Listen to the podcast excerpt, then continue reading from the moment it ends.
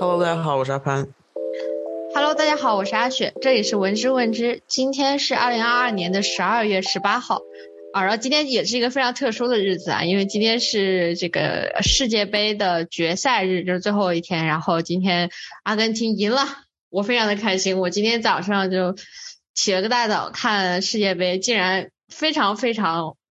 就我觉得还挺坎坷的，但是最终的结果是好的。Anyway，我觉得还是挺开心的一天的。然后今天我们会选在今天来呃录这个年末的一个回顾，也是想说，因为也是到了二零二二年的呃一个年末了嘛。然后我们今年的话，嗯，其实各自也有一些新的经历，一些新的感受。嗯，想跟大家也分享一下，然后最近我们 update 确实也不多，然后也是想说，呃，分享一下最近的近况这样子。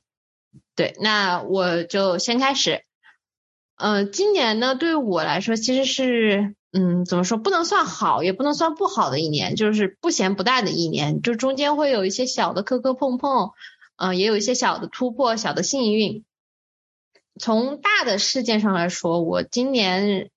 之前大家如果听到我们节目的话，呃，我们有一期关于这个话剧社的节目，因为我今年是加入了一个在美国这边的一个话剧社，然后也非常开心认识了很多新的伙伴，然后在这个异国的他乡，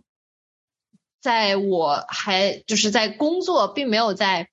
学习的一个状态下，还能加入一个像剧剧社这种。团队形式的一个一个组织，我觉得对于我来说，算是找到了一些小小的归属感吧。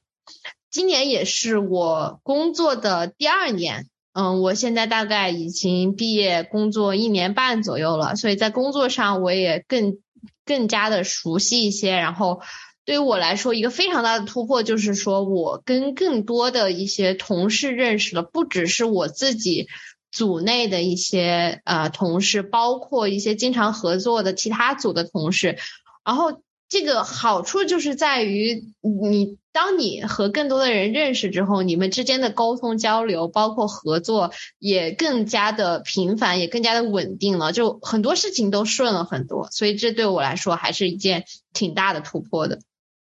啊，还有一个就是还是挺开心的一件事情，就是呃我。相当于今年在美国，呃，有了自己一个小小的家，所以也是结合我刚才说的归属感的这个方面，确实是让我也会觉得更加的有归属感了一些，就是心里的安定感会更加加强了一点。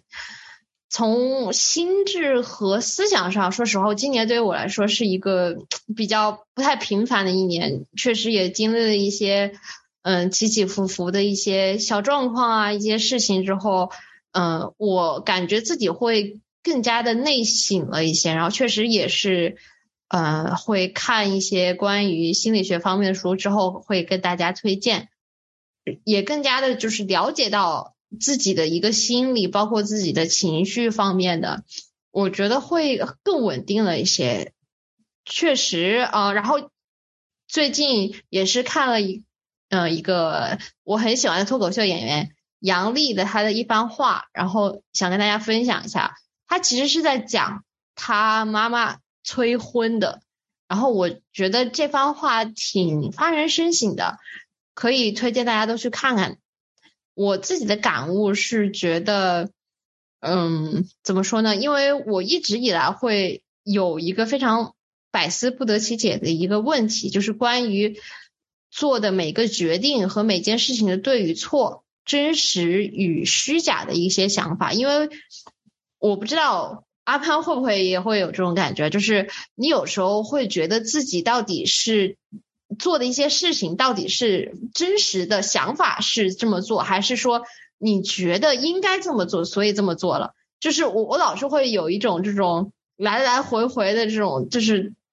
若即若徐的一种。一一一种比较嗯虚虚的这种想法，你觉得你有时候会有这种想法吗？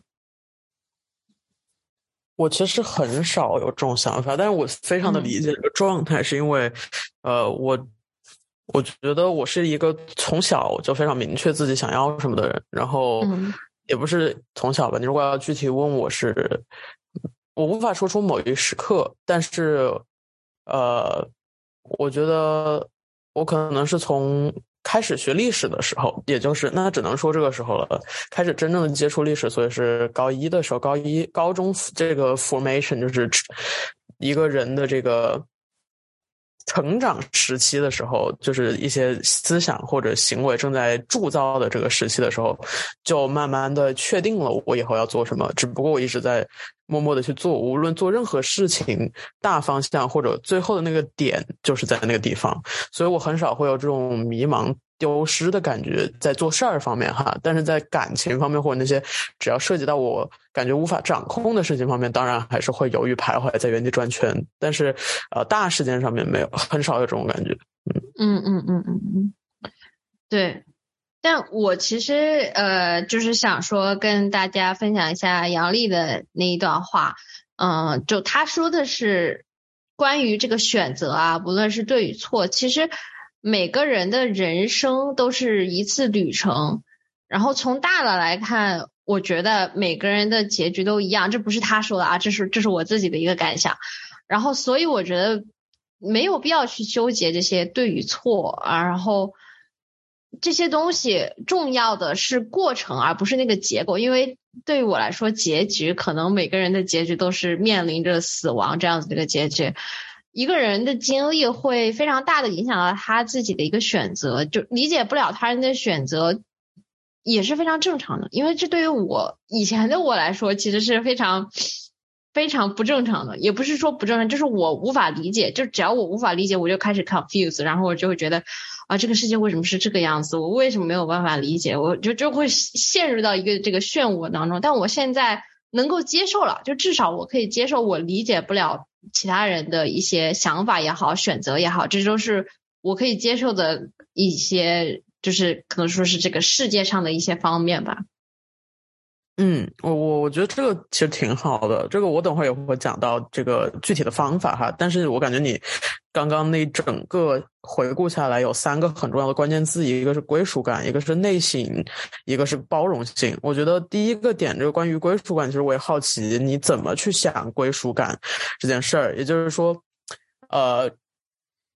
有这样的一个，我我这个让我想起了我在大学的时候和一个非常当时已经六七十岁快要退休的一个老教授的对话。当时我们在上一节课，然后我刚刚来美国，可能三年三四年，但其实我在初中的时候也已经来过美国那种游学的旅行，你知道吧？就是和就是这些东西。已经让我跟美国的文化，呃，所谓的这个文化冲击哈，都已经有了一些初步的认知。我记得我当时在那个课上面，那个教授就问说，嗯，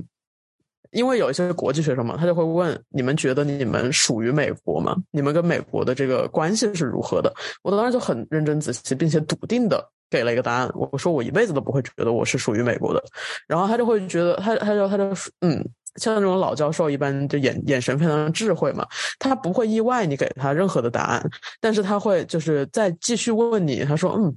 呃，那你可能过几年会有一些不同的想法，那意思就是其实我现在就已经开始有了不同的想法了，我会觉得像你刚刚说的，在一个地方有自己的家，呃，或者是所谓的家，就是把它放在引号里面，你自己定义为，呃，是属于你的一个地方，或者是你在这个地方有你的社会。资源，也就是说有朋友、有家人，但这些家人可能不是你的生理上的家人，呃，或者是就是取决于你，比如说从一个地方到另一个地方，从机场下来的那一瞬间，你会不会觉得？你在某一个时刻是属于这个地方的，就比如说我现在其实在美国，在芝加哥，在伊利诺伊生活了差不多七八年了，我会觉得我起码人这个人啊，我有百分之二十五是属于这个地方的，我不知道未来还会不会变。一个人他可以属于很多不同的地方啊，是这个意思。也就是说，我如果在美国，比如说我去加州玩，去纽约，我有会有我我说我要回家了，回家不可能回，不是回中国的家，我中国的家当然是一辈子的家，但是我在芝加哥的家也是我的家，就是这个意思。你是怎么看待这个归属感这个东西？啊，对对，首先我就想说，你那个百分之二十五是怎么精确到百分之二十五的？它不是一个精确，就是有的时候就是用数字量化的话，我觉得我会觉得它不是百分之八十，因为我会百分之百觉得我的我的家人真的在中国，但我因那是因为我在这边还没有一个家人的感觉，我不会觉得我这边的任何人是我的家人这个意思，然后我会觉得就是，但是这这一切都会变的，就是我现在就是这二十五是一个模糊的概念。对，所以我觉得，我觉得你刚才问的这个问题挺好的，因为。嗯，就就别说是，就别说是你，你说你现在变了。我来美国这七年，真的是属于每年都在变。就就我经历的变化，就是属于第一年特别特别无法融入，第二年又觉得哎我好了，然后我就觉得哎我我可我我能感觉到我在这里的呃一些一些小小的。呃，开心也好啊，然后一些小小的突破也好啊，就是一一个人的自我感觉，就是真的真的非常，就很大程度他非常主观嘛。然后刚才你提到的这个归属感，我其实仔细想了一下，这对于我来说，呃，可能归结于两点，一个是一个是熟悉感，就是你到一个陌生的地方，嗯，会有一点。对于我来说，会产生一些对于未知的恐惧，因为我对这些地方我都不熟悉，然后我在这里我也不认识任何人，所以我可能会在那个地方比较难产生这种归属感。然后除了熟悉感以外，还有一个我会觉得是安全感。安全感，它这个东西就更主观了，因为安全感每个人嗯能给自己带来安全感的东西都不一样，有的人可能需要别人嗯给给自己带来安全感，有的人需要某些东西给自己带来安全感，嗯，所以我觉得这两个东西可能对我来说还挺重要的。然后还有第三点，是我之前会有一个迷思，就是说，嗯，我会觉得好像大家会会隐形的觉得。你你归属的地方就一定要是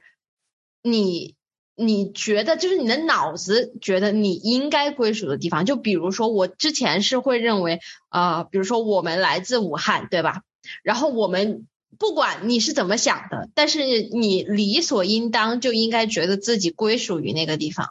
就我当时会带着一种这样子的一种想法来看这件事情，然后比如说呃，你要是真的会。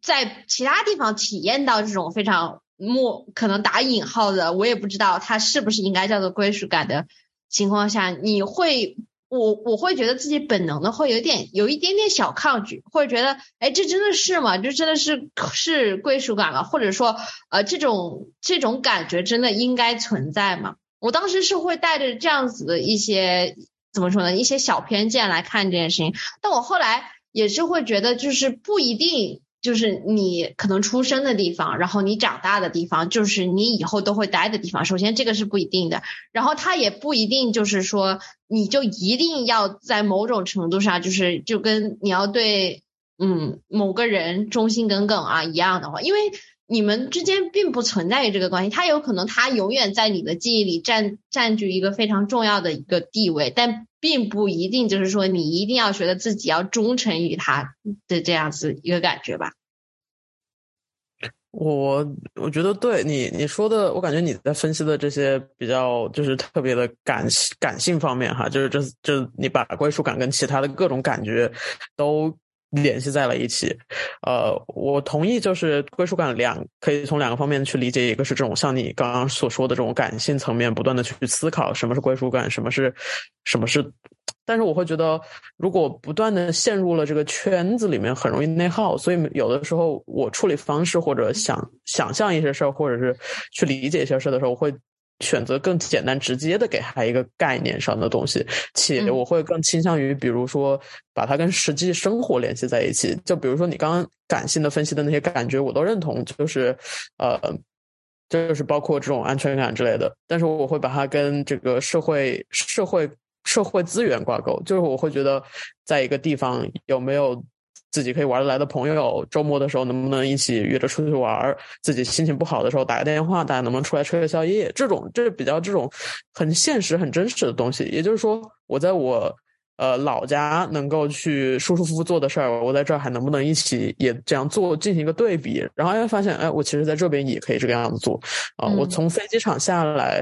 打车回就是打车回到自己住的地方的时候的那种感觉，从这种比较细微具体的事情里面去感受。如果大家也在困惑自己是不是在对这个地方有有没有归属感的时候，也可以考虑一下这种每日生活上的一些实践，然后从通过这个去看你到底。是不是对这个地方或者这个东西产生了归属感？当然了，就是像你刚刚说那种心灵上的归属感，也是有的时候你就会觉得，哎哎，就是我到了这个地方，这个 middle of nowhere，就是无人鸟无人烟的地方，我第一次去，我就觉得我属于这儿，我就是一只蜥蜴，就这个意思。就是，就这种也是很玄幻的，但是就是大家也可以思考一下这个问题。我觉得这个还是一个感觉，这个人生不断什么时候成长都会去思考的事儿。对，然后对，然后我觉得就是说，也并不一定就是你一定要归属于某一个地方，对吧？你也不一定一辈子就必须要归属在某一个地方，你可能呃，就跟阿潘刚才说的一样，你每年的想法都会变，然后你的人生状态啊，各种比如说包括生活、呃工作、家庭等等等等都会变，所以你可能你最后归属的地方会会不太一样，我觉得这是可以接受的。嗯嗯，而且就是说这个内省这个事儿，我觉得也是相关的。就刚刚我们刚刚在思考的时候，包括我们这期在做的节目的大大的这个感觉，就是在就是一种内省的过程。我们永远都在慢慢的在更了解自己。我会觉得，往往更了解自己，其实是挺帮助这个个人发展和身体心身心健康的。因为当你这个这个，我发现这。也是一直以来我跟朋友们会探讨的话题，不管是他们在呃情感、事业、生活上面遇到不顺心的事情，我都会觉得，我觉得我最重要的一句话就是说，你问问你自己想要什么，你多问问自己自己到底想要什么，你就知道了。你不用去考虑一些什么，哎，我爸妈要我这样，呃，我周围的朋友都怎么怎么样，哎，我我这个社会的群体有一些什么样的这样那样的要求，你不如就问自己干什么开心，就这个意思。当然，就是这种时候，你你其实就是在关注自己，在问自己，有的人会觉得一些经历是一些不好的经历，或者好就好，或者不好，哎，就谁去定义好或者不好呢？对吧？但是这些经历，他们都可以帮助你去更了解自己想要什么，不想要什么，成为什么样的人，不想成为什么样的人。这个时候，你如果是这样看待这些经历的话，就会觉得啊，其实还是有点用的。对，然后包括你最后说的那个包容性，就是这个也是很重要的。我会觉得。我会觉得一个人他活在这个世界上哈，就是在这个社会里啊，嗯，特别是像更年轻的这个 generation，就是这个一代的人们，慢慢的就会就会越来越有包容性，因为他们因为他们会遇到各种各样的人去见识这个世界，去看看这个世界上各种各种不同各种各样的东西，像你说的，能理解。就可以了，就已经做到了很很大的很大部分人做不到的事情了。因为很多人他就是从第一开始就不理解，并不打算理解，并不打算花时间理解开始的。能够做到理解这件事情就已经很不容易了。你并不代表就说，呃，我也要像他那个样子去做，不一定说我我需要身体力行的去呃去做些什么，而是说我在思想上面能理解你。其实这就就是包容性最大的重点了。嗯，对，这个其实说实话会有点难。但是，嗯，我觉得，首首先，我觉得万事开头难嘛。然后理理不理解，首先第一个要做出的第一步，就是要表明自己的一个态度嘛，就是你有没有想去踏出第一步，尝试着去理解，而不是说我就直接往另外一个方向走，就我就不理解，我就我就我就不想理解你，然后就我就不接受这件事情。对，这就是两个两个非常极端的了，我感觉。嗯，所以说，我觉得我要讲，我要分享的，我这一年的体会，就跟这个包容性其实有很大的挂钩。我没有意识到，哈，原来我们的这个是能这么挂钩的。呃，但我会觉得，就总体来说，我是一个，我过了一个又紧又慢的一年，因为我觉得年末总结这个机会啊，就刚好是给了我一个机会去想这件事情，不然我就赶着赶着到了二三年了。因为整个二零二二年的我的节奏就是非常的，就是一种落后就要挨打的感觉。因为 就是其实了解我的人就知道我。是一个其实很慢、很慢生活的人。我觉得什么事情都要简单随和一点，就是看缘分的。但今年我就发现，这个理论主要运用于生活、感情都挺好的，但是事业、学业上如果太随和，随着随着就随不见了。就是，嗯，虽然我觉得我每年都在慢慢的成长，但是今年的变化太多太快，压力也很大，所以我觉得，嗯，在思想和分析上面，思思想和行为上面，没有人能够等我，就是那些人，呃。就我既然已经到了这个地方，我本来我本来从我本来本科就跳了一级，硕士又跳了一级，工作又跳了一年，然后现在到了这个地方，就我我会觉得，本来我一开始保每天都保持着一种很随和的心态，但却在紧赶慢赶的，现在真的是更要快马加鞭了。所以呃，今年也是我第一次有体验到人生中的 panic attack。我本来会觉得。原来小时候的时候，我总我总得某一时刻有过 panic attack 吧，但我其实从来没有，因为我心里都是一个非常的就是放松的一个人。但是今年体会到的时候，我当时就觉得我靠，这个心脏病我要死了。然后因为因为从来没有体验过，然后那段时间我如果跟朋友出去的话，他们都不能讲笑话的，他们讲笑话，我的心脏就会那种泵血泵不上来，因为因为就是那个那段时间压力实在是太大了。所以说自那以后，我的人生进入了。第二人生，我整体就我前面二十五年，我就完全的成为了一个新的自己。所以我最大的改变就是，我是一个思想上的 transformation，就是彻底的脱胎换骨。我改变的东西是什么呢？听起来很简单啊，它主线就叫高效的开脑。这开脑是什么意思？开高效是什么意思？我先来解释高效啊。首先，高效这个故事是从这里来说，高效。也就是说，我七月份的时候，我五月份的时候经历了那些非常黑暗的事情，然后七月份的时候缓了一个月之后，七月份的时候和我的一个很智慧的导师对话，然后他就问我，他说：“你觉得你到底哪里不够好？为什么？”然后我当时沉思了五秒，我说：“我觉得我一直在工作，但我没在思考。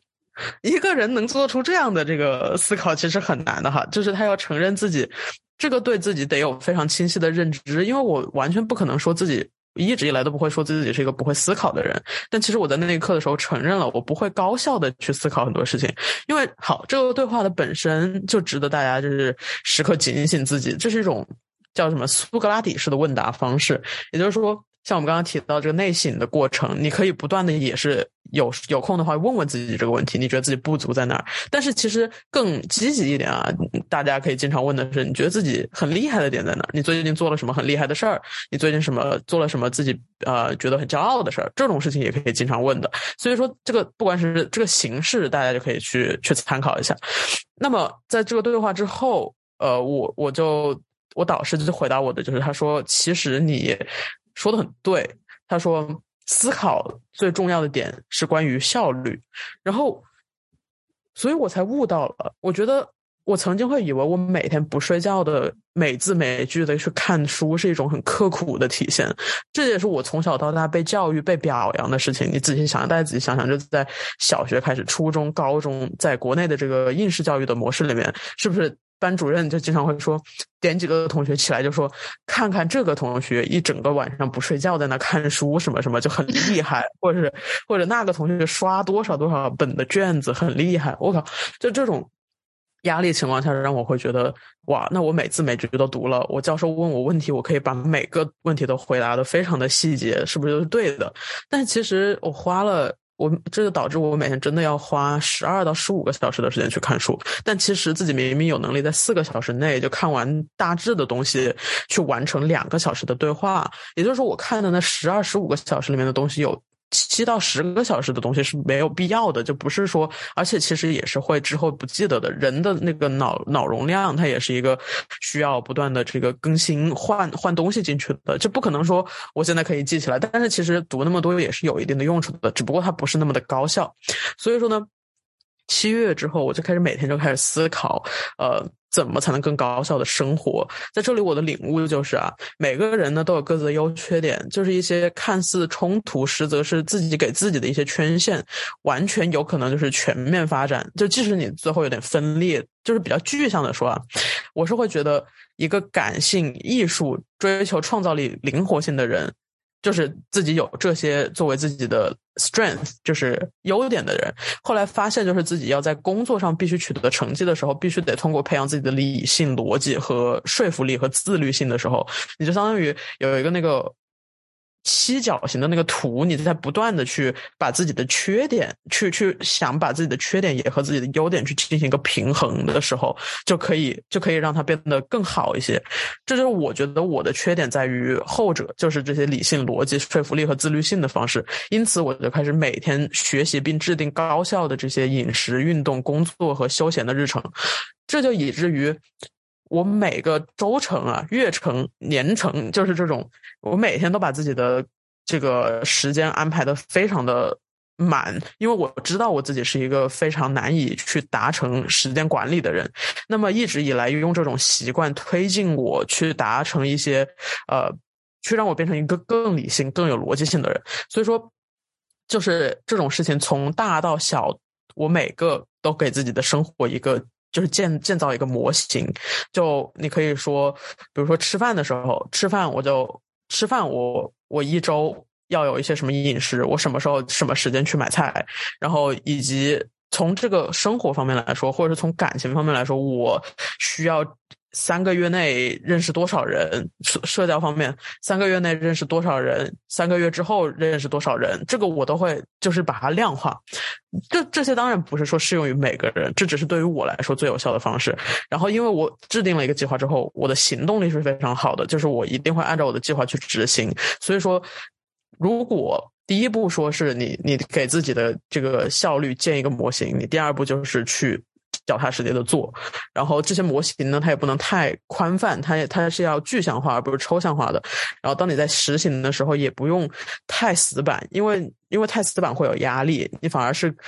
因为有了这些模型，能够更流动性的去处理你的人生。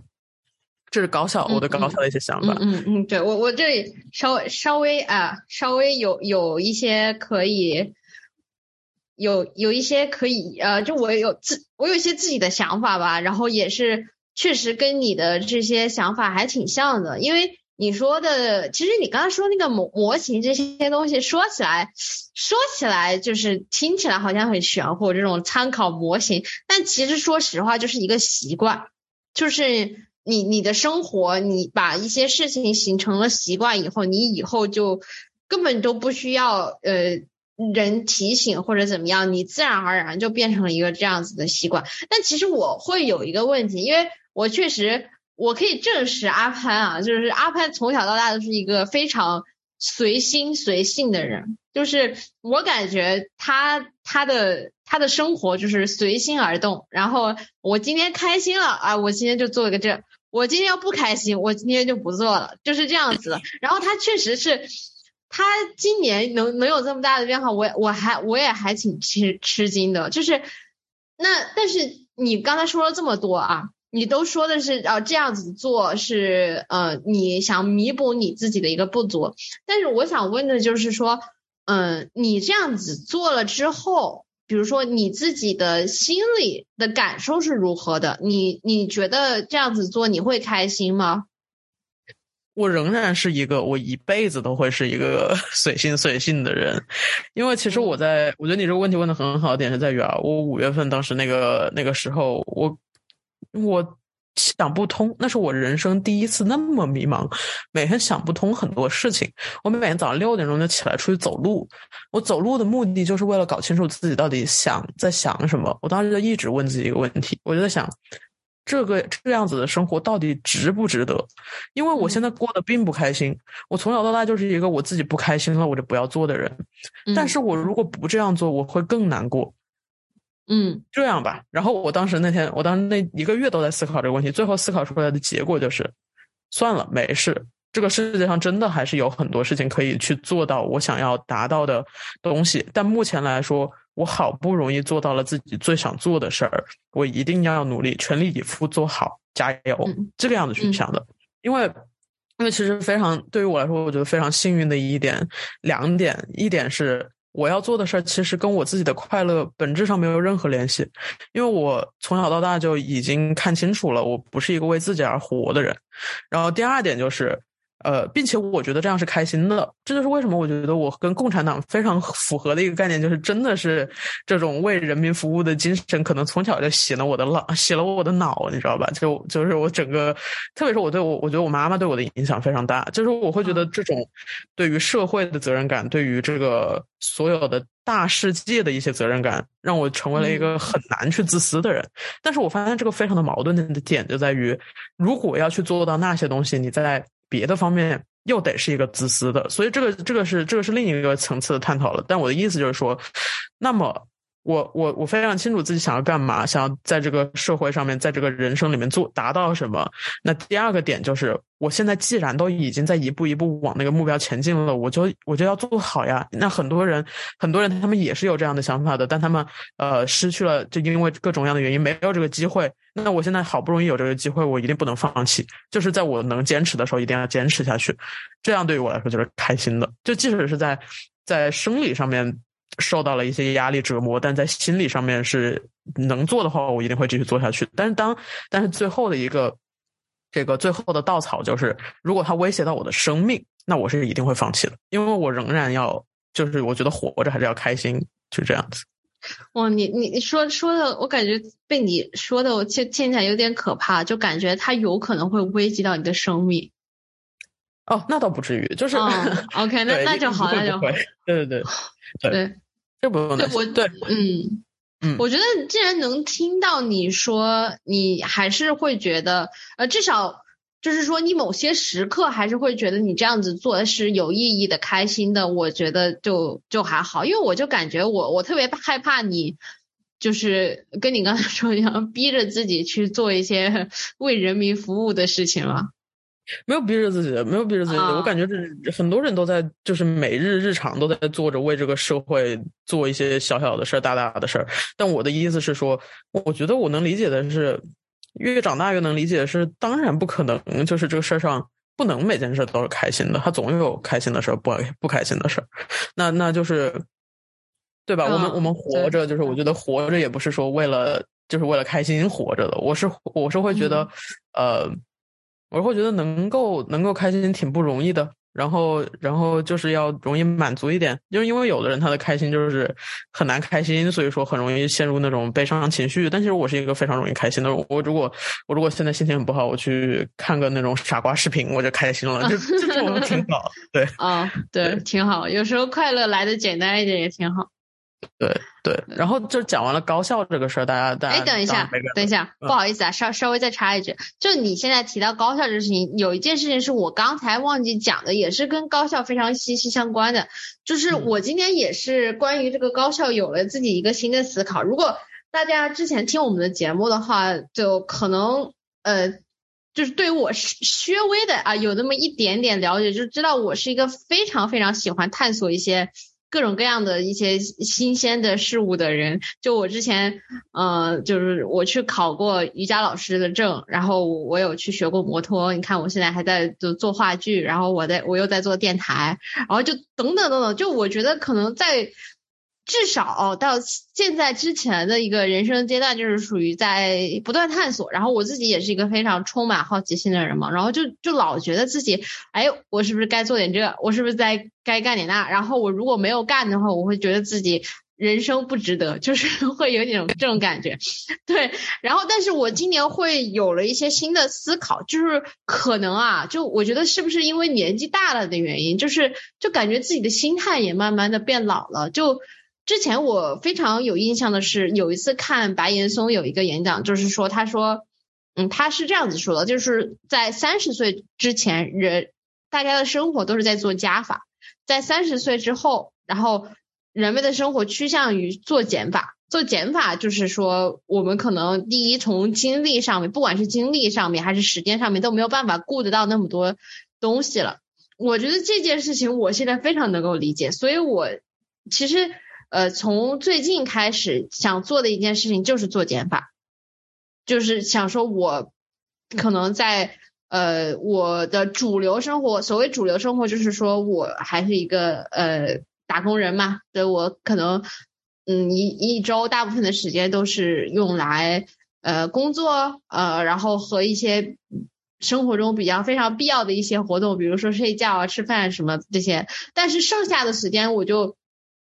不想去做那么多，就是这也想做，那也想做，然后这也涉猎一下，那也弄一下。我觉得我可能从最近开始的想法就是说我我想做减法，然后呃这个之后也是会在展望里面跟大家一起聊到，但但在这个只是一个一个一个一个 side note，就是因为刚才阿潘提到了高校，OK，对我觉得减法是是一种概念，我觉得就是对于我来说，这个减法所谓的减法等于就是一个简单的概念，就是把一些复杂问题简单化，把一些呃就直接简单的表达你要的东西。直接简单的去看待自己的生活，这样就能活得开心点。就是跟薛之谦那首歌唱的什么简单点，嗯说话的方式简单点，这个意思。就是复杂的过程请省略。就但有的时候，有的时候就是人们追求复杂复杂的过程嘛，嗨。但是简单点，我还是觉得呃不错。我我同意，这个越来越长大的时候，复杂的事儿就变多了，能简单挺不容易的。嗯，那么高效这个，我觉得已经差不多了。那开脑是什么意思？开脑我打了引号哈，这个这个英文来说叫 open-mindedness，它是一个名词，它也可以作为一个形容词。但是它你你如果要去真正的去说它，它就是 open mind，open your mind，is like 把你的脑子打开一下，就是就像是我们刚刚提到的包容性的问题。其实我会觉得，在读博就读了博士之后，我觉得我思想最大的改变就是。就是成为了一个更开脑的人，意思就是说，我是抱着理解理解一切的心态，短暂的，就是去这个与与这个世界无所就与世无争，因为也不说我看了很多书吧，也算是看了一点书，这些书呢。从书中的事件就可以理解到，从这个人类的历史长河里发生过各种各样奇奇怪怪的事儿，啊，为什么有的人喜欢吃脚闻脚啊？这种就从这种这种小事上面来说，你你你，当你看到这些稀奇古怪的事情，就比如说为什么有的社会上面会把猫当做当做不吉祥的东西，有的为什么有的人会吃这些嗯，大家大家当做宠物的东西，就是当你去。读完这些东西的时候，你会觉得它啊，原来是这个样子。当你知道它背后这个运作过程哈，我就会觉得这个事情呢，就是在我在我读了博之后，从知识面上面扩展了，但是在经历上面来说也是一样的。就比如说，我和很多一些人在交流沟通的过程中，他们往往会露出那种眼神，就是一副我不理解的眼神。但是这种眼神，你你会经常在这个世界上面看到各种各样的。但是我会觉得。很难从我眼里看到，因为我眼里会，我会觉得一切的事情，我都会觉得，嗯，那你继续说下去。我永远都抱着这样那种比较好奇的心态。你比如说，你你觉得。这件事情你完全是这种观点，所以说我会觉得我很多朋友他们给我的很多反馈，跟我做朋友的感觉，就是说觉得我是一个可以依赖并且可以信任的人。我觉得可以依赖可以信任的两个最大的这个中心点就在于，我对于任何人的观点都是可以接受的。就你有什么观点，我都是愿意听的。你就算说出那种最反人性的观点，在我面前，我都会愿意继续听下去。这就是我会觉得这个关于我愿不愿意。在我的行为上去理解你，和我的心态上去理解你，这种事情就是就是一种每日操作上面大家可以看到的事情。好，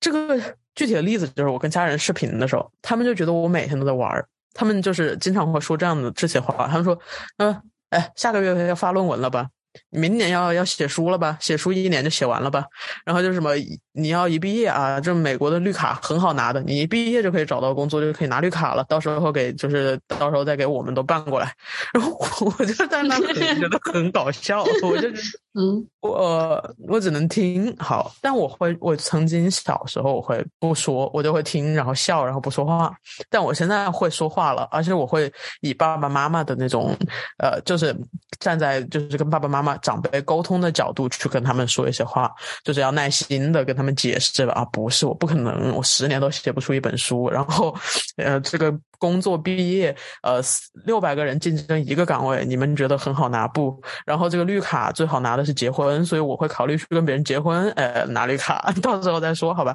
就用这种搞笑又、幽默又耐心的方式去跟家里人解释，因为。因为他们，因为他们能不能开脑，你无法控制。也就是说，你在跟一个任何一个你你的沟通对象去对话的时候，你无法去决定他们能不能理解你，他们能不能开脑，但是你可以通过你的沟通方式，即使让他们对这些事件有一点点的改变，都是很好的，因为因为你是在让他们了解更多，他们可能完全完全有一些刻板印象的事情，所以说，作为一个已经开脑的人。最最重要的这个最基础的理解点就是，身边不同的人，他的开脑的程度和对象都是不一样的。所以，有的有的人他在，比如说在一些对于一些比较前卫的事情，什么性取向方面很开脑，但是他在对于亲密关系上就很封闭，他就会觉得一定要是一对一的关系。那有的人是在工作经历上很开脑，就是在理解，但是在理解事物客观性上面很封闭，或者是就是就是跟每个人的个人经历是有关系的，就有。虽然我在这里不是说就是开脑就一定很好，但有的人脑子特别开，导致他没有任何观点，他觉得他觉得这世上任何事情都是对的，任何事情都是好的啊。但是有的人他就是觉得自己的脑子代表了所有人的脑子，就很独裁，就是会有这种极端。我的意思就是说，如果假设有一个有一个坐标轴的话啊，就是大家可以自己吸取一下这个所谓的开不开脑这个事情。好，就是呃。具体的来说，我就觉得高效的开脑这件事情，在我的工作和生活上面，呃，都都有了巨大的影响。在工作就是，也就是说学业和事业方面，我会觉得学海无涯，而且没有舟。因为如果线性的呈现的话，我从五月到六月，其实逼自己写出了两百多页的文章，但不高效，他们都可以说是废纸，都草稿都丢了。然后我到八六月到八月的时候改了。文改改出来了两篇六十页的文章，稍微高效了一点，但不够有深度。然后八月到十月的时候参加了一些交流会，然后从就是导师同事那里拿到了一些修修改的意见，变得更深度了，但不够有启发。十月到现在一直在准备一些阅读和考试，就是从这个过程中大家可以看出来，这个学海真的是无涯的，就永远都不够，永远都要更好，就永远都有可以更提升的地方。然后它跟开脑的关联就在于。就是因为我的导师是很民主的，就是他会点醒我，他会采用那种柏拉图式的问答方式，让我了解我自己到底想要什么，呃，需要我给我自己时间悟。那曾经呢，我是悟的悟的悟的那个太慢了，然后这里我就觉得我要悟的快一点的话，一方面就是我的能力和习惯要。就是更快速的领悟，快速的改变。但另一方面，我又会觉得，就有些事儿是急不来的，所以也不要对自己太太压呃太严苛。所以目前能想象清楚的是，就是在理性的方式，用更理性的方式去高效的做事儿，在思想的层面上面来说更慢一点。对，嗯嗯嗯嗯嗯，对。但说实话，还蛮有意思的。就我感觉，你你的导师怎么感觉跟你在一起有种修道的感觉，就是。我们今天来聊一聊你的内心，你觉得你自己有什么好的地方吗？你觉得你自己有什么不好的地方吗？啊，这个你说的很对，我真的感觉自己在拜各种师，因为我其实觉得这个这个读博过程最最最最有。最 rewarding 就是最让自己获得的一点，就是你可以真的是跟一些很智慧的各种各样不同的智慧的人的碰撞。我刚刚刚刚说过，你刚刚说的那个修道的这个导师，他是真的很在乎，他在乎这些导师，他们其实都很在乎，都已经是五六十岁了，然后他们其实就是阅人无数，然后他们他们每个人的教育方式都很不一样。比如说我的直系导师，他对我的教育方式就是比较。比较多变的，他会在一些方法上面点我，让我自己悟；他会在另一些方法上面直接把他能他觉得他觉得以他对我的了解，能让我最快的了理解到他想说什么的那种方式，直接告诉我。那另一些导师，他们就会用那种比较抚育性的样子，就是通过跟你进行一些关于人生上的对话，都是在。但是我会觉得他们的。宗宗旨就是他们在尊重你作为一个个体成长的方式。如果哈，如果大家看瑞克和莫蒂的话，最新的两集就是最新一季第六季的最新两集，讲了很。讲了这个方面的事情，那我非常的推荐大家去看。等会儿这个在推荐环节再去看。但是好，这个就要继续说到这个关于这个高效的，有的人会说，好，高效的开脑可能更适合于工作，就是学业事业方面。但在生活和自我感情的上面，我觉得也是很有用的哈。就是感情上面，我一个关键字叫控，就我会觉得是一个控制的一个概念，就是提升自己，并且让自己在感情里面互相成就。我会觉得在这些在高效的开脑这个环节里，我的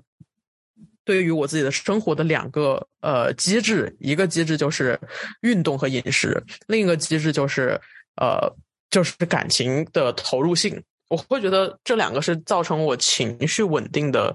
非常大的两个因素。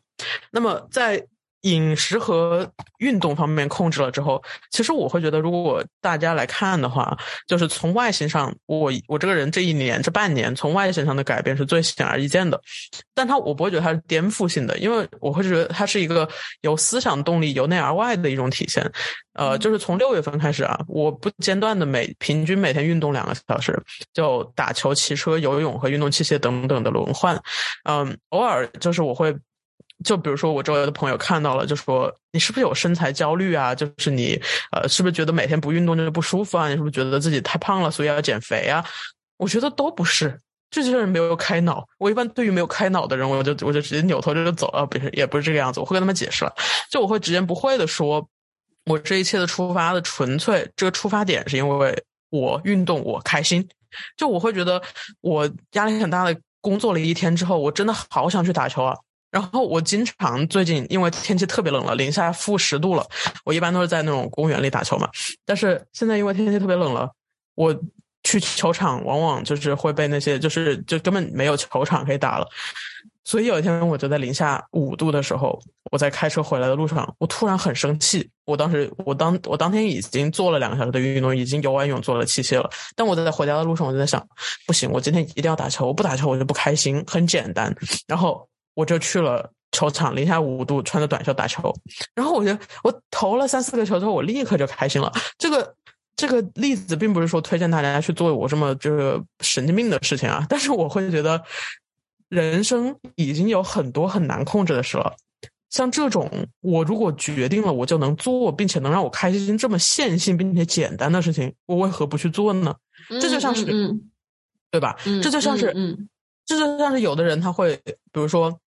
呃，我这一天已经好累了，我工作了好久了，我晚上就想回家打把游戏，然后就开启游戏就开始打了，非常简单吧，并不是别人不会说你有什么游戏焦虑吧？我觉得就是这么简单，就是一些你能简单开开心心的事情，你就开心了就好了。所以说没有必要去上纲上线的去评判别人做一些事情的这个背后的原因。呃，所以我会觉得，呃，如果要，而且我会觉得就是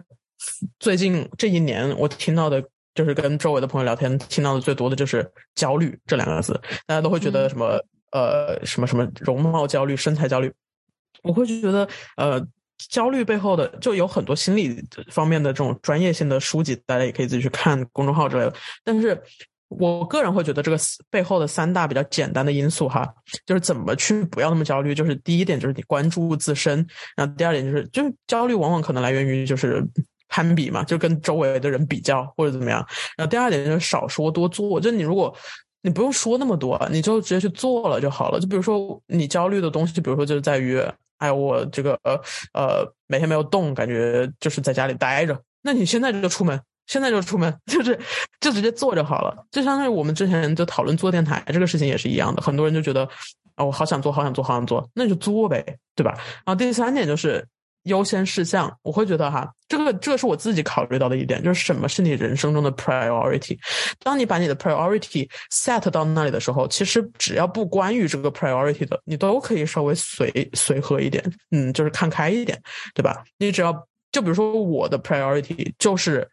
我要完成我的博士项目，我要完成我的研究啊，那别的事情就是你都可以离我而去，没有关系。但是在这这件事情上面，我可能会焦虑。但也没有关系，因为焦虑它会让我，嗯，也有这个动力，嗯，所以说说就多问问自己什么是自己人生中最重要的事情，然后思考清楚之后就，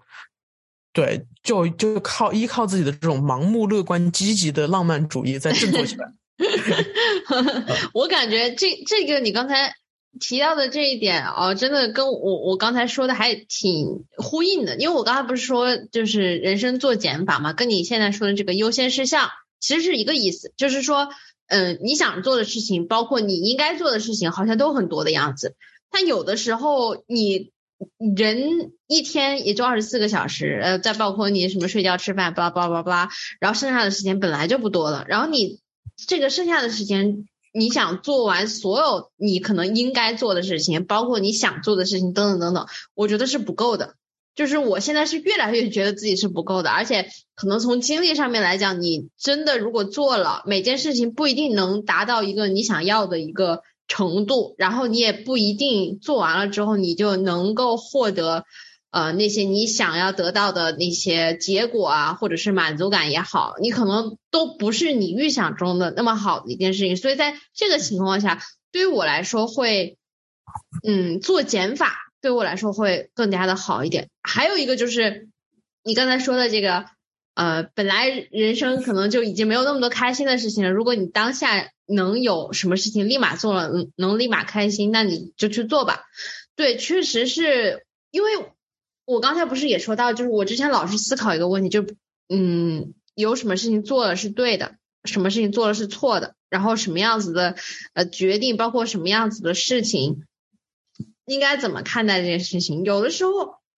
你太多的去思考这些啊对错啊，然后我做这件事情好或者是不好，其实你在中间就已经浪费了很多的很多的时间了。如果能有什么事情是你能做了开心的，然后呃，然后这件事情也并不会产生什么特别恶劣的一些后果或者怎么样的，那为什么不做呢？嗯，对，当然这这里的话，我也要警醒的，可能就是这个关于这个活在当下，开心的活在当下，呃，对比于享乐主义的这个这个这个点，就是如果觉得对 对，你如果觉得啊，我现在做点什么，我如果每天喝酒喝他个一大堆，我就开心，那这就是这种，不知道大家听过一个词没，叫奶头乐，那大家可以去自己搜一下。嗯，对对对，这种时候就是也是要自己去权衡的，因为我会觉得。我还是思考了的，好吧？就是，哎，这一年有个人很奇怪的哦，他他会觉得我，他他是这个我人生第一次遇到一个，因为他不了解我嘛，他觉得他觉得我反应很慢。他觉得我反应很慢，然后我就跟他说：“我说，我说我十秒内已经想了一百种可能性了，我说出来了我认为的最最有效的一个回答。你说我反应很慢，然后，所以我当时在决定要去零下五度打球的这一刻的时候，我其实，在五秒内已经反应过来了五种可能性、十种可能性，我到底要不要去做这件事情？做这件事情的优胜劣汰是什么？他在我的脑子里面已经过了一整个遍，把他的呃。” Pros accounts 就是好坏全都分析清楚了之后再去做这样的一件事儿。当然也不是说，呃，有一些有一些活在当下，就是我凌晨两点要出去呃吃饭，就是要出去吃烧烤这种事情，就是仍然自己去权衡一下，好，呃，它能给我带来的好和坏是什么，然后再决定要不要去做这件事儿。所以并不是说就是也是完全的不用思考的，我觉得思考一点点就好了。然后如果你觉得他开心大于这个不开心就好了。对，然后，嗯，所以说，呃，关于感情上面来说啊，大家如果有兴趣的话，呃，我就是从六月份开始，为了在情绪上面深入自我认知的同时保持感情的稳定性，我就开始试验一种自我研发的约会模式。就是事实证明，这种这个 这个模式非常的有效，但很浪费时间。呃，它有效的，它有效的在于情绪的稳定性，呃，当然是非常的个人的。但它浪费了真的很多时间，因为因为其实，呃，其实这些模，其实这个模式它无法帮助你有一个长期稳定的感情状态，它只能在短时间内稳定住你的情绪稳定性，啊，它只能保证最粗浅的这些交流，然后以及这个模式它也有一种那个副作用，副作用就是你会去思考这个模式到底是阶段性的还是长期性的，以及你这个人到底想要什么，所以说。呃，目前来说，我已经，当然，它作为模式的最好的方式就是你可以不停的 update 更新它，以及最后卸载它，然后产产生一个新的这个模式框架。我的意思仍然在于，哎，那等一下，嗯，那你就不得不介绍一下你到底是什么样子的一个模式了。嗯，模式好，这个样子大概的模式哈，嗯。这不是我的模式，这是我朋友的一个模式啊。好的，好的，好的，那就聊聊一下你的朋友的模式。我朋友，我朋友，我朋友是这个样子，他跟我介绍，哦，真的是我朋友，真的是我朋友。他当时就跟我说，他他是有，他是会同时交往三个人，然后这三个人呢，他会在三个月进行一个轮换，就是以及这三个人，他会在他的人生中，就是在他的感情生活中，一个是用来占据。Emotional support 情感需求，就他们可能是更多的精神交流，每天发发消息，远距离的这种，呃，或者怎么样，反正是精神上的沟通。然后第二个是肉体，就是 physical 呃 touch，physical connection，就是在肉体上面的这个满足。然后第三个是一个 lies，的那个赖子呢，就是随时第一个、第二个没了可以补的那种。我操！我当时听到这个机制的时候，我都惊呆了。我当时，这就是为什么我会变得越来越开脑，你知道吗？真的是遇到了更多各种各样的人，然后。开脑的更好的一点就在于，当你觉得别人的东西 make sense 的时候，就有道理的时候，你可能可以去吸取一些这种它的精华，然后去掉一些你的糟粕，然后尝试一些新的东西，自己去 mingle mingle 这个样子，就是 杂杂杂烩一下。嗯，所以我当时听听到他这个。我就我当时哈，我虽然理解了，但是我心里其实有在批判的，因为我从来没有经历过这些事情，我会觉得啊，那么这是不是一种情感缺失的体现？这是不是一种很不负责任的表现？当然。我为了去了解这些问题的答案，我都跟他会进行更深入的这个问答，所以我就会知道他为什么会有这样的情况，为什么有这样的机制。那这些机制都是阶段性的，以及是怎么什么时候产生的？别人现在就是有一段很长期、很稳定的关系。嗯，这种这种方这种机制背后也有它的原因的。你可以说他都认真，他也都不认真，但他最后他可能是在出于最自私的保护自己利益的情况下面选择了这样的一种模式，然后。从这种这几个呃候选人里面优胜劣汰到最后一个，或者是从这些呃在一些不需要捆绑式的关系里面了解到自己真正喜欢的是什么样的人，这样之后遇到了的话就不放手。就是你也可以去，就有的人会觉得啊，这是不是海王海后啊？但是有的人会觉得就是这可能是一种比较高效的方式，对吧？就是每个人想的不一样啊。反正我现在是没有在用这个模式了，我只是就是给大家。就是呃，在探讨模式本身的事情，我会觉得我这一年来一直在用高效的开脑这个概念，让我的生活变得更有规律性、更模板化啊。但这种模板化，我会觉得呃，也是需要不断的更新的。对，嗯，所以说呃，现在我会觉得呃，就关于爱情这个问题，就是有的人会问啊，这个一段感情是不是值得这种问题？呃，我会觉得就是。虽然有的对爱情有信仰的人会觉得问出这个问题本身就是一种对爱情的玷污，他们觉得啊，爱情很神圣，你不应该问他所谓的值不值得这个问题。但我不这样认为，我会觉得是呃，能在理性的思考过后，并且无数的成功失败的可能性之后，呃，还能冲动又坚定的走向那个人的时候，我会觉得是是一次很值得，或者是是一次可以有的机会。因为这个时候你如果错过了，就可能会后悔嘛。那么。对，这是我对所有的这半年的这个感悟，感觉发生了挺多的。嗯嗯嗯，真的觉得你发生了挺多事情的哈。嗯，然后也忙的不行了，忙的不行不行了。我在之前好像就有一期节目的时候，你就你就是说到你每天的这个，除了应该是除了睡觉的时间，其他全部都模块化了，就全部分分割为每每几十分钟要做一件这件事情，每几十分钟做一件。另外一件事情，然后你啊，再兼顾一下这个这个这个这个这个约会模式，那你真的是忙忙的，我感觉你快要连睡觉的时间都没有了。你注意身体哈。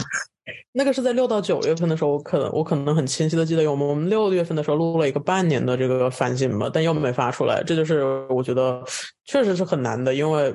因为，因为它仍然在更新。六月份的时候是我刚一开始的时候，我对于任何事情都抱着一种非常着急的态度。到了现在，我已经缓和了许多了。就是我会觉得，一天下来我能做完我安排的一两件最重要的事儿就可以了。就是它也是一个更新的过程，也不用。对，如果是六月份的话，那那确实是对。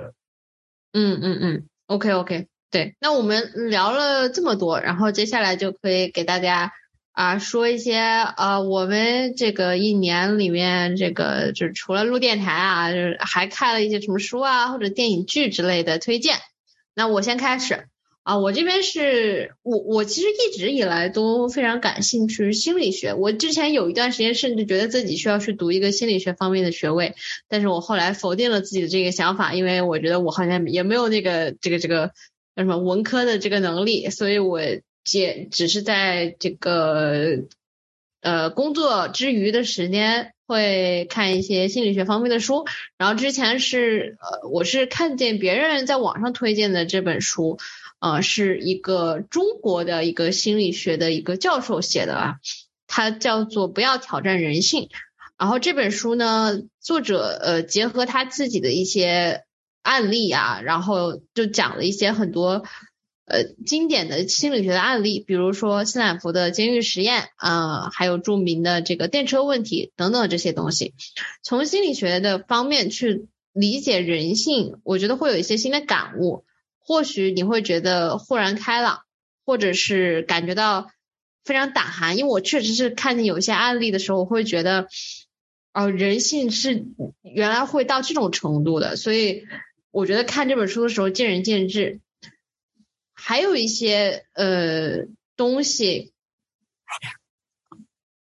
有一些东西你不知道，可能省了你自己的不少麻烦和不开心。比如说我刚才说的，有一些案例，你看到的时候，你会莫名其妙的觉得自己胆寒，会为这个人性。的一些阴暗面啊，等等这些东西，会感觉到，嗯，会感觉到有一些心里郁闷、不开心等等的这种情绪，但，嗯，被蒙在鼓里，我觉得不是一个非常明智之举吧。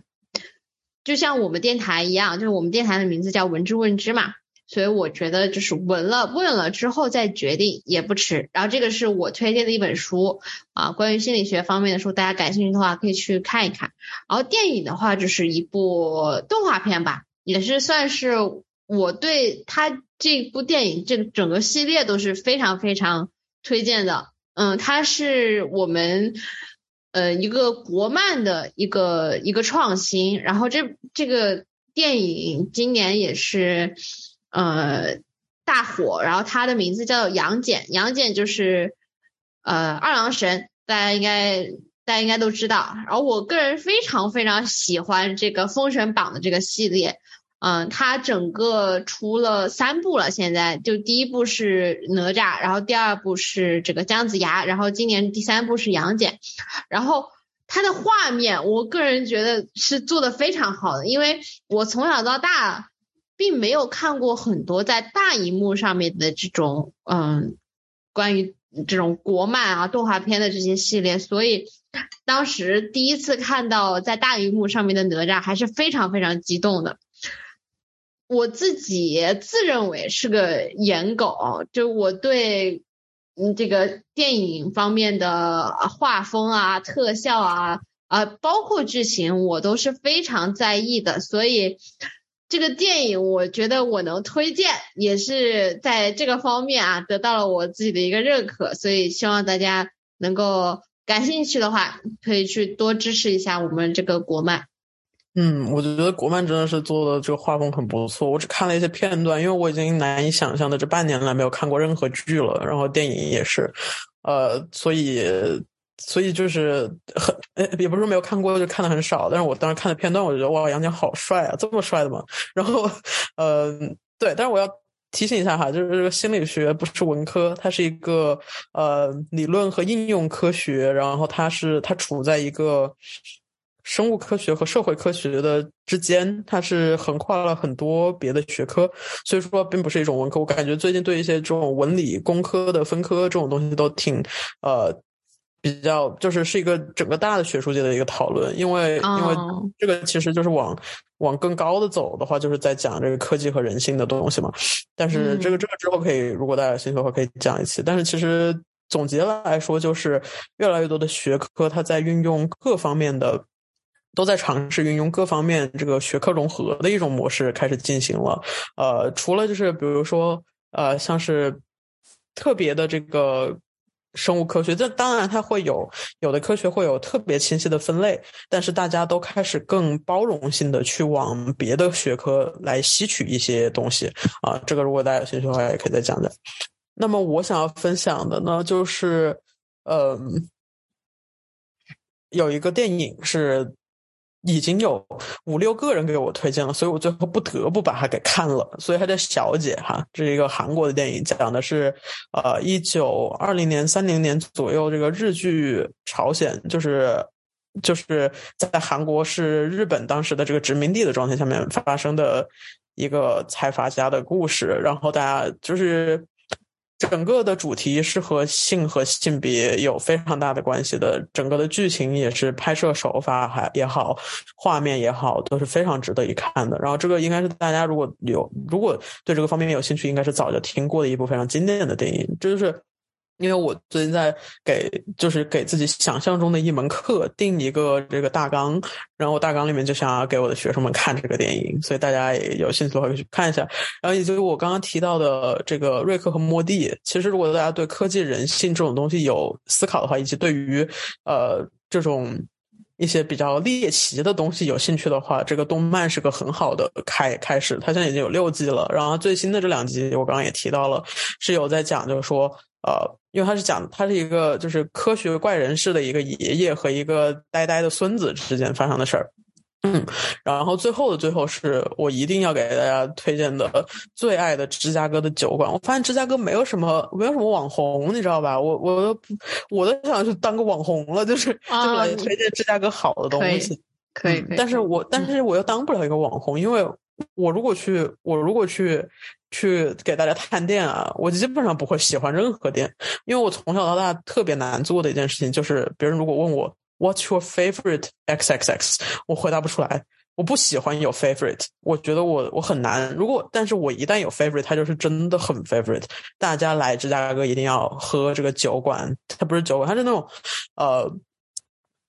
它原来是两层楼，一第一层楼卖酒，地下室是卖那个那种五星米其林的那种餐厅式的，就是体验。它叫 Kumiko，啊，大家如果有兴趣，K U M I K O，他们家的酒真的非常好喝。我几乎就是现在，我自从八月呃九月份去订了他们第一次位置之后。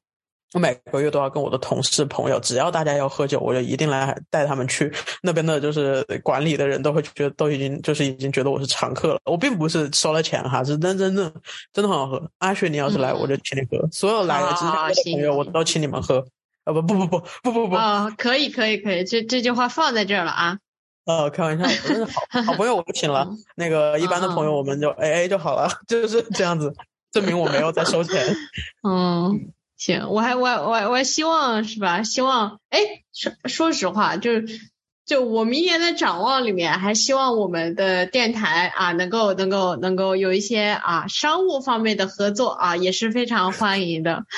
可以 可以可以，那加油加油！我我好希望啊，但是我又是那种就是视金钱名利与粪土的人，你知道吧？我没有那个野心，但我如果如果大家有兴趣的话，我非常的开心。对你，你赶快跟这个酒馆联系一下，看他哎感不感兴趣？嗯，好的，好的，好的。嗯，行，那嗯，说完了这些，包括啊总结啊推荐之类的东西，然后我们就想要说聊一下关于一个明年的展望吧。阿潘，你你你先来看，你你有什么想说的？我明年的展望非常简单，就是考过我的博士资格考耶。别的事情就，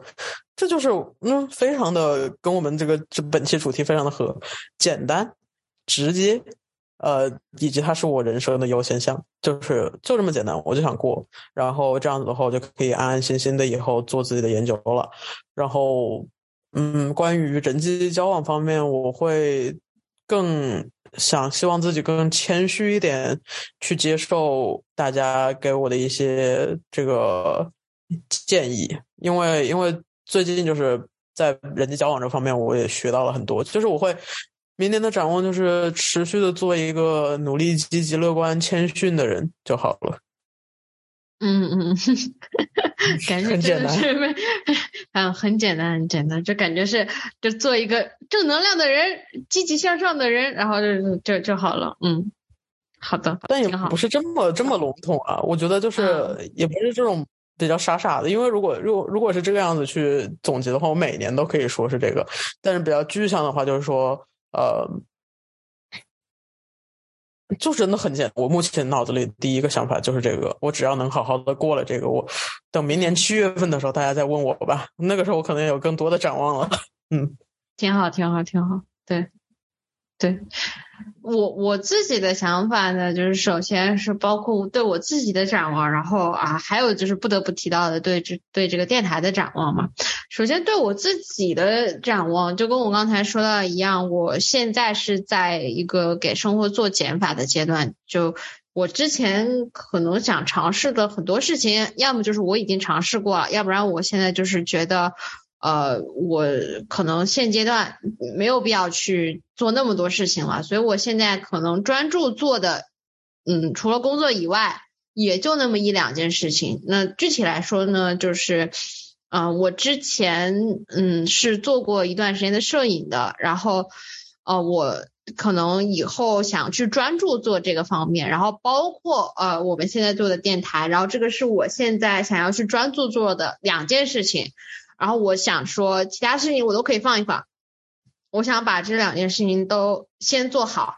嗯。然后聊完这个，就是聊到关于这个电台的展望嘛。然后可能之前嗯大家也经常在节目里面听到我们说，就是啊我们一定会持持续更新的啊，我们就立个 flag 说什么呃一个月几更几期，或者是。再怎么样，再不济什么得两个月更一期，但我数了一下啊，literally 我数了一下，我们今年更了七期，不包括这一期，七期，也就是也就是大概可能也就是两个月吧，两个月更一期的这个状态啊，确实是，对对于电台来说，就是的这个这个这个这个更新频率啊，说说实话是有一点会会会少了一点，然后。呃，毕竟电台的更新频率还是挺重要的，因为大家如果喜欢我们的节目的话，就我经常也会收到一些我自己的朋友啊，包括有一些非常热心的听众的催更，然后还是挺挺挺挺挺挺愧疚的。对，所以从这个方面的话，我想说明年，因为呃，就可能今年、明年阿潘可能也会比较忙吧，所以我现在也慢慢的。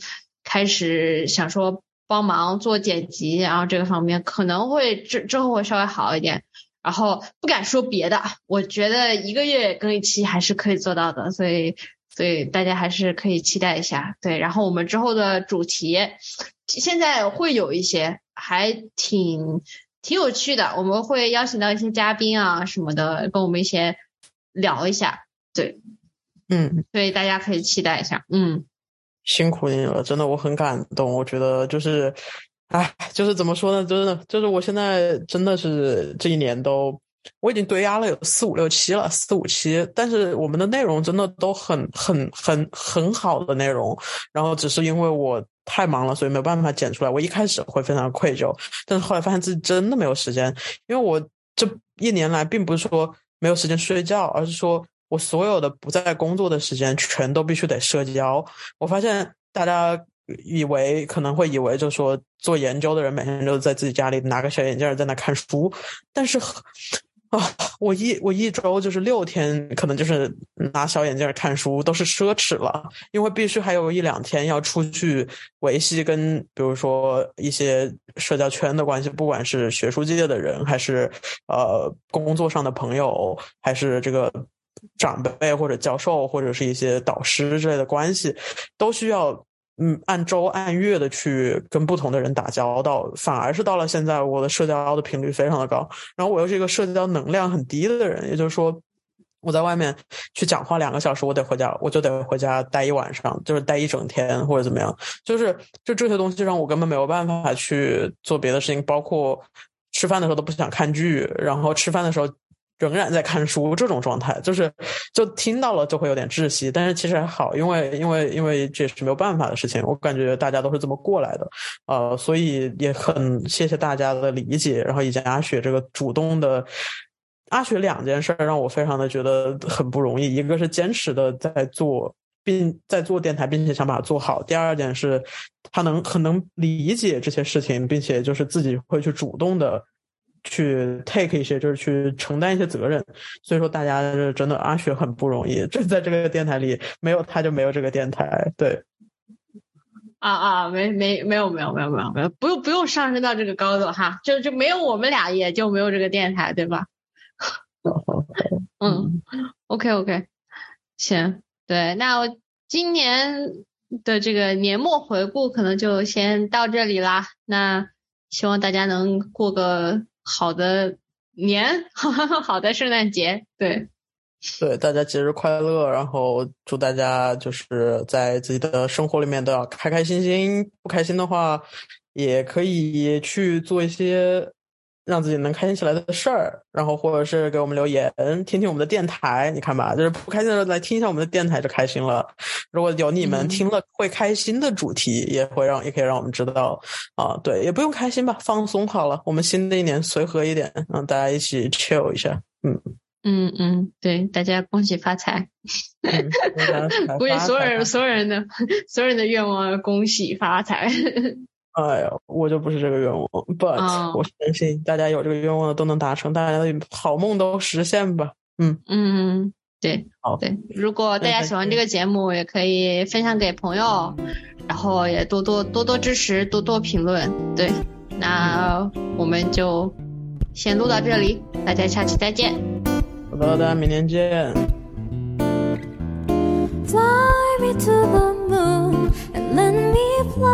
among the stars. Let me see what spring is like on Jupiter and Mars.